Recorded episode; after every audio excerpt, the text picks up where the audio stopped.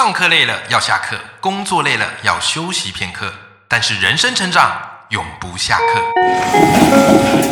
嗨，欢迎来到 Life 不下课，我是欧阳立中，每天陪你学习练功，一起玩出你我的理想生活。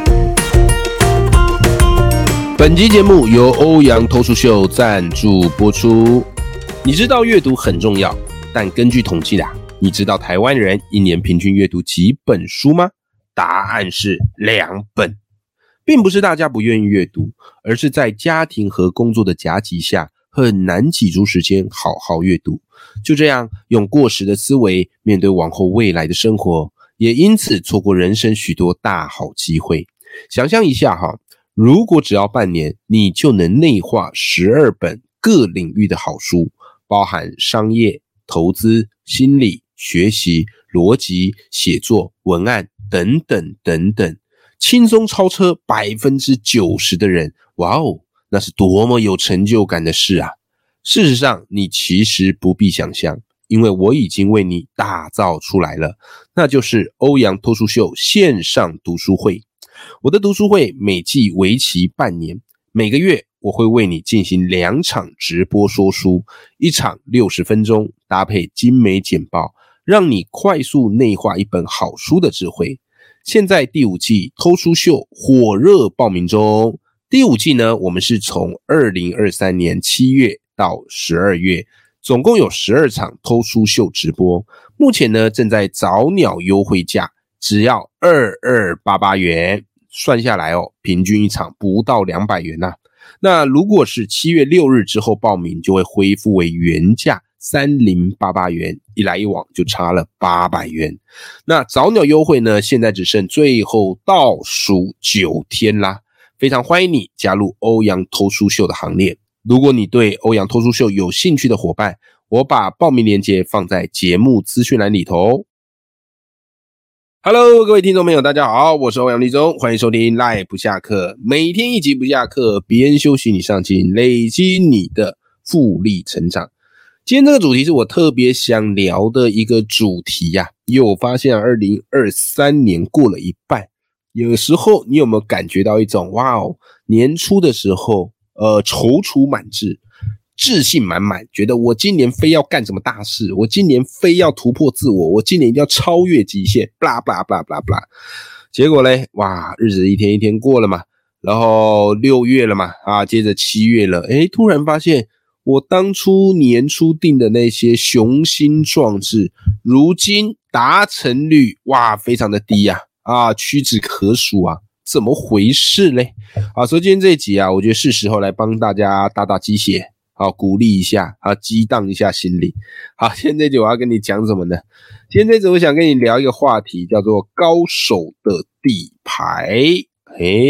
而且这个实际上是高手的不传之秘，只是一般人很难看得出来高手的什么样底牌呢？我把它称之为叫做不是我行，而是我敢其实这也不是我独创的啦这是我曾经看过一个很有趣的故事从中领悟出来的。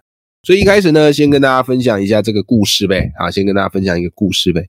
你有没有听过一个那个知名的音乐人叫做黄国伦他老婆是寇乃馨，对不对那小时候我看那个叫什么，有一个那个歌唱选秀节目叫超级偶像超偶，有没有那时候黄国伦就是那里面的评审嘛。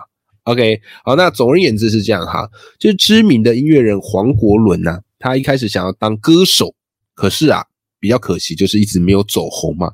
后来他开始转走音乐人的路线，就是为歌手填词作曲结果你知道吗？后来他为王菲写出一首超级经典的歌曲，叫做《我愿意》，这首你一定有听过，太经典了，对不对？那从此之后呢，一炮而红。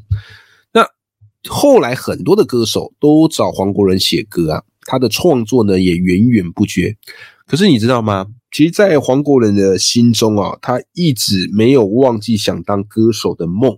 他最想要做的就是站上演唱会的舞台，唱自己写的歌，因为这些歌里面都有着他的故事后来他做了一个非常疯狂的决定，什么决定呢？他包下了北京的鸟巢开个人演唱会。哇，你这北京鸟巢这个概念就相当于这个怎么样嘞？我们的这个小巨蛋啊，就是在小巨蛋开演唱会的概念是一样的，有没有？哇塞，这个很不容易啊！所以嘞，当时这个消息一出来，大家先是怎么样？一听到愣住了，然后接着纷纷捧腹大笑。为什么呢？你要知道哈，鸟巢是对岸最大的一个演唱会的舞台。OK， 光是场地费租哦，你租它的场地费哦，至少就要花100万，至少。那你再加上舞台的搭建成本，哇塞，搞不好每个千万是很难办的。所以通常都是最红的歌手，好，比方像谁，周杰伦、五月天，他们才会选在鸟巢办演唱会，不然绝对是不划算的。OK， 啊，所以因为他们粉丝多嘛。那购票踊跃嘛，你才有机会获利啊，不然你一定惨赔啊，对不对？所以当时黄国仁说他要在鸟巢办演唱会，这个消息一传出来哦，网友开始泼冷水啦，说什么嘞？说他哪位啊，听都没听过，还想在鸟巢办演唱会？哎呦，怎么不先照镜子啊？谁会去你演唱会啊？以为自己很红吗？笑死人了！哎，赖粉们，如果你是黄国伦，你看到这些排山倒海的吐槽，你还会想开演唱会吗？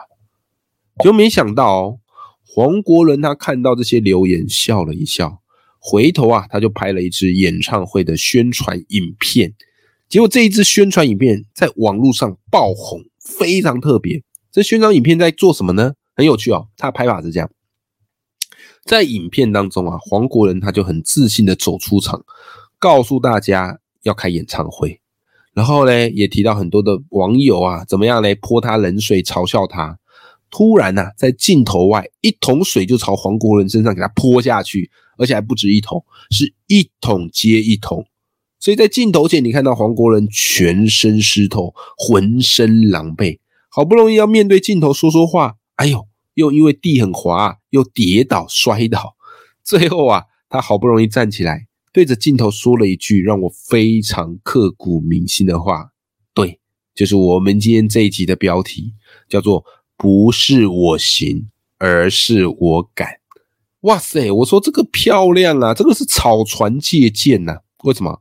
他借了网友嘲讽他的那些箭，打出了最漂亮的一波借势行销。所以本来是一场乏人问津的演唱会，却因为这部宣传片而热血沸腾。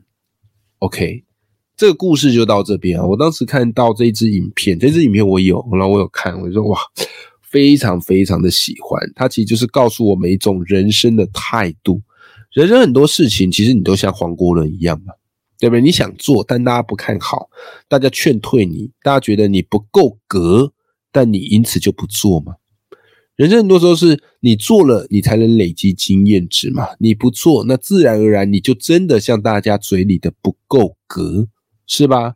好，所以咧，我发现啊，就是很多时候当你开始觉得哎呦生活一成不变，我得要寻找一些突破啊，我这个工作的那个薪资啊调薪幅度有限，我觉得我应该要想办法突破这个职业的天花板，我们可以怎么做呢？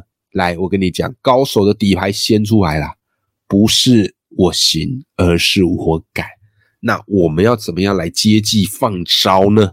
来听好啦，第一招啊，我跟你讲，叫做先按出书键啊，先按出书键，出书，真的就是出书。我有一集专门在聊说为什么你要出书哦，有兴趣的伙伴，你可以往前面的集数追，我也忘了是在第几集啦。很多人听到那一集有特别有感。OK， 好，那这边我跟你讲，就是不是我行而是我敢的第一个就是要出书。你不要觉得出书很难，现在出书门槛其实相较以前已经降低不少了，就是只要你愿意，只要你有心，人人都可以出书。那为什么要出书呢？来，我这样讲，赖粉们你就懂。好，如果你想要让别人认识你，一般人会选择发名片、加联友，这都很简单很基本，对不对？可是问题是哦，你回想一下，你拿到别人的名片的时候，你真的会记得他吗？你真的会把这些名片都如数家珍的好好存放着吗？我跟你讲，没拿去丢掉就已经算不错了，大部分都扔在一边嘛，放在抽屉里嘛，对不对？好，所以发名片我觉得是一个社会仪式，但是它对于别人对你的印象没有什么价值的作用。以前我会发名片啊，我现在都不发名片了，我觉得没什么必要，发了反正人家也不会记得。好，所以如果各位你换个角度讲，如果你跟人家介绍自己，你是这么说的啊，比方以我为例啊，我说你好，我叫欧阳立中，我是一个故事教练，也是一个演说教练，那我出一本书叫做故事学，这本书呢获得文化部评选的优良图书，然后故事学就直接递出来给对方了，对不对？你信不信啊，别人看你的眼神会完全不一样。因为在普遍的大众心目中的认知都会觉得出书等于很厉害很专业，所以我跟你说啊，与其发名片，你不如为自己打造一个有价值的名片，那就是出书那就是出书。当然说到这边有些赖粉们就会说啊，哎呀欧阳，我知道出书很重要啦，可是我又不像你这么多出版社会邀你写书，我要怎么出书嘞？等等你可能搞错一些事情了。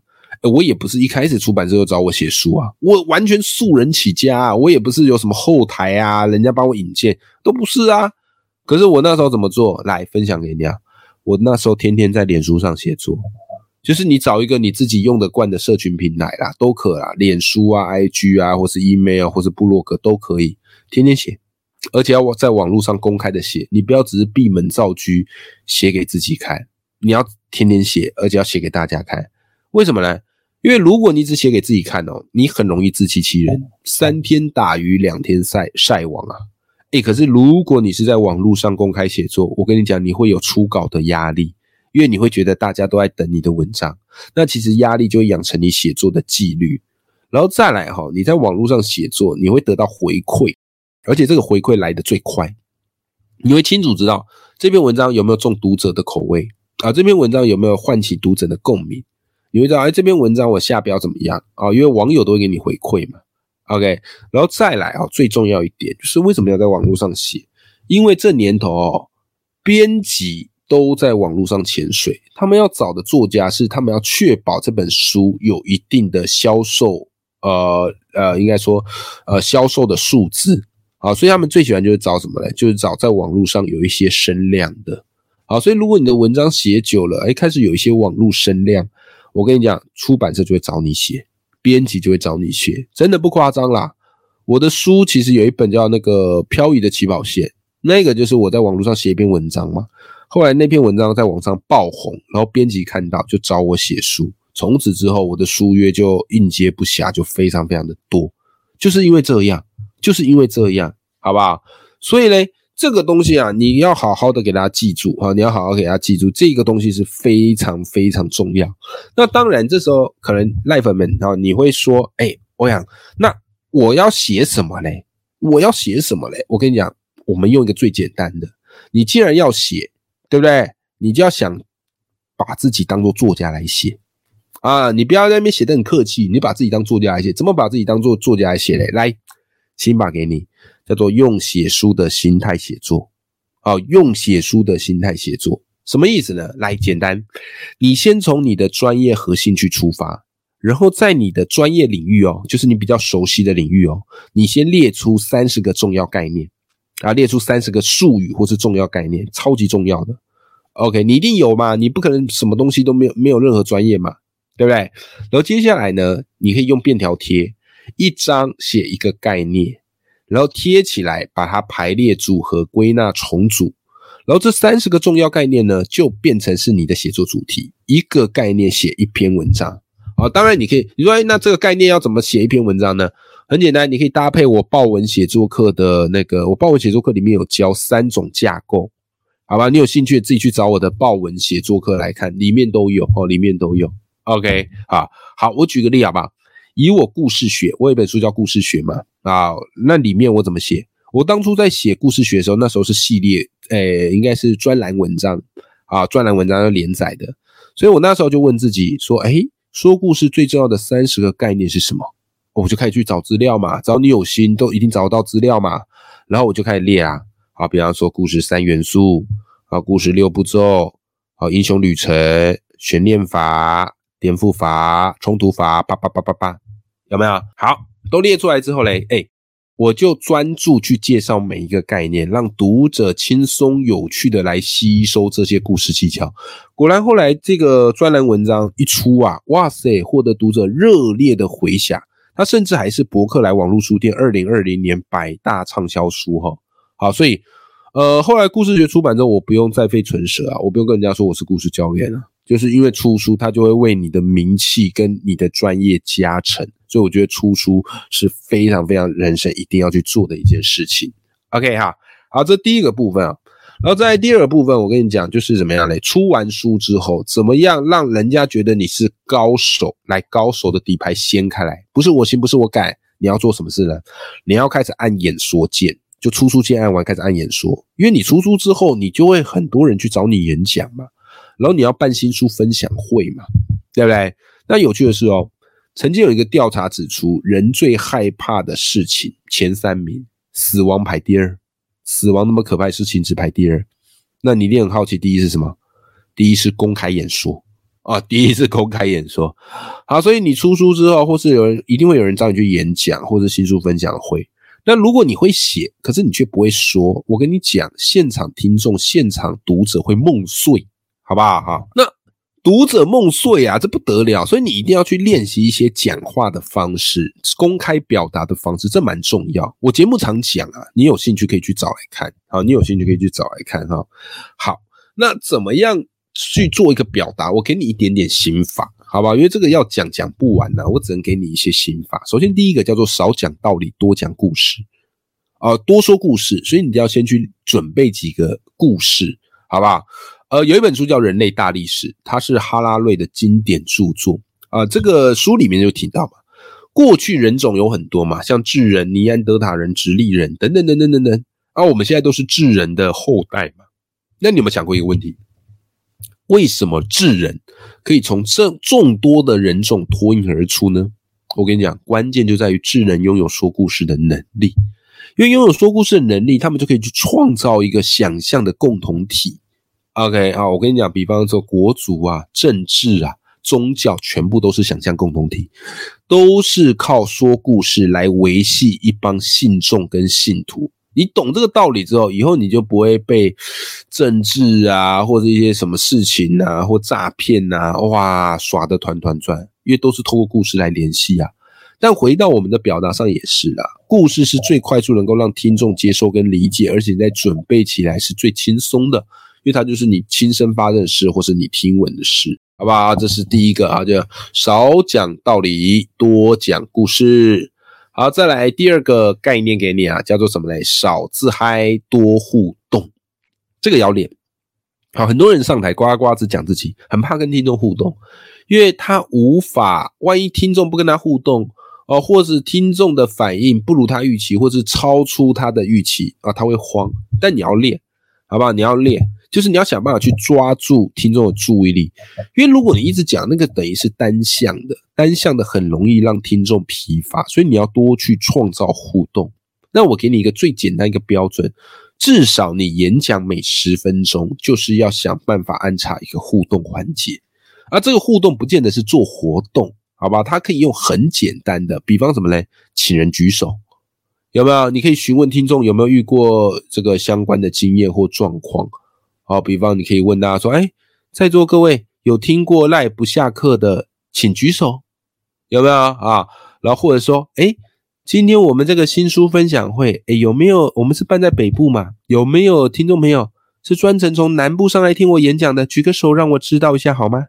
有没有？当你用这样的方式，就是创造一个互动跟交流，以及跟听众找话题，对不对啊？或者呢我很喜欢用一招，我也跟你分享，我很喜欢用一招叫做成语接龙。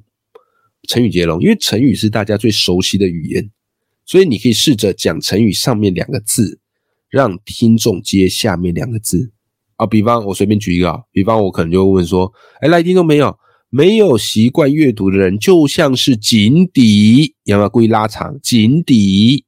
这时候听众他就会说什么？吱哇，对不对啊？就是用这样的概念。当然你也可以用格言嘛。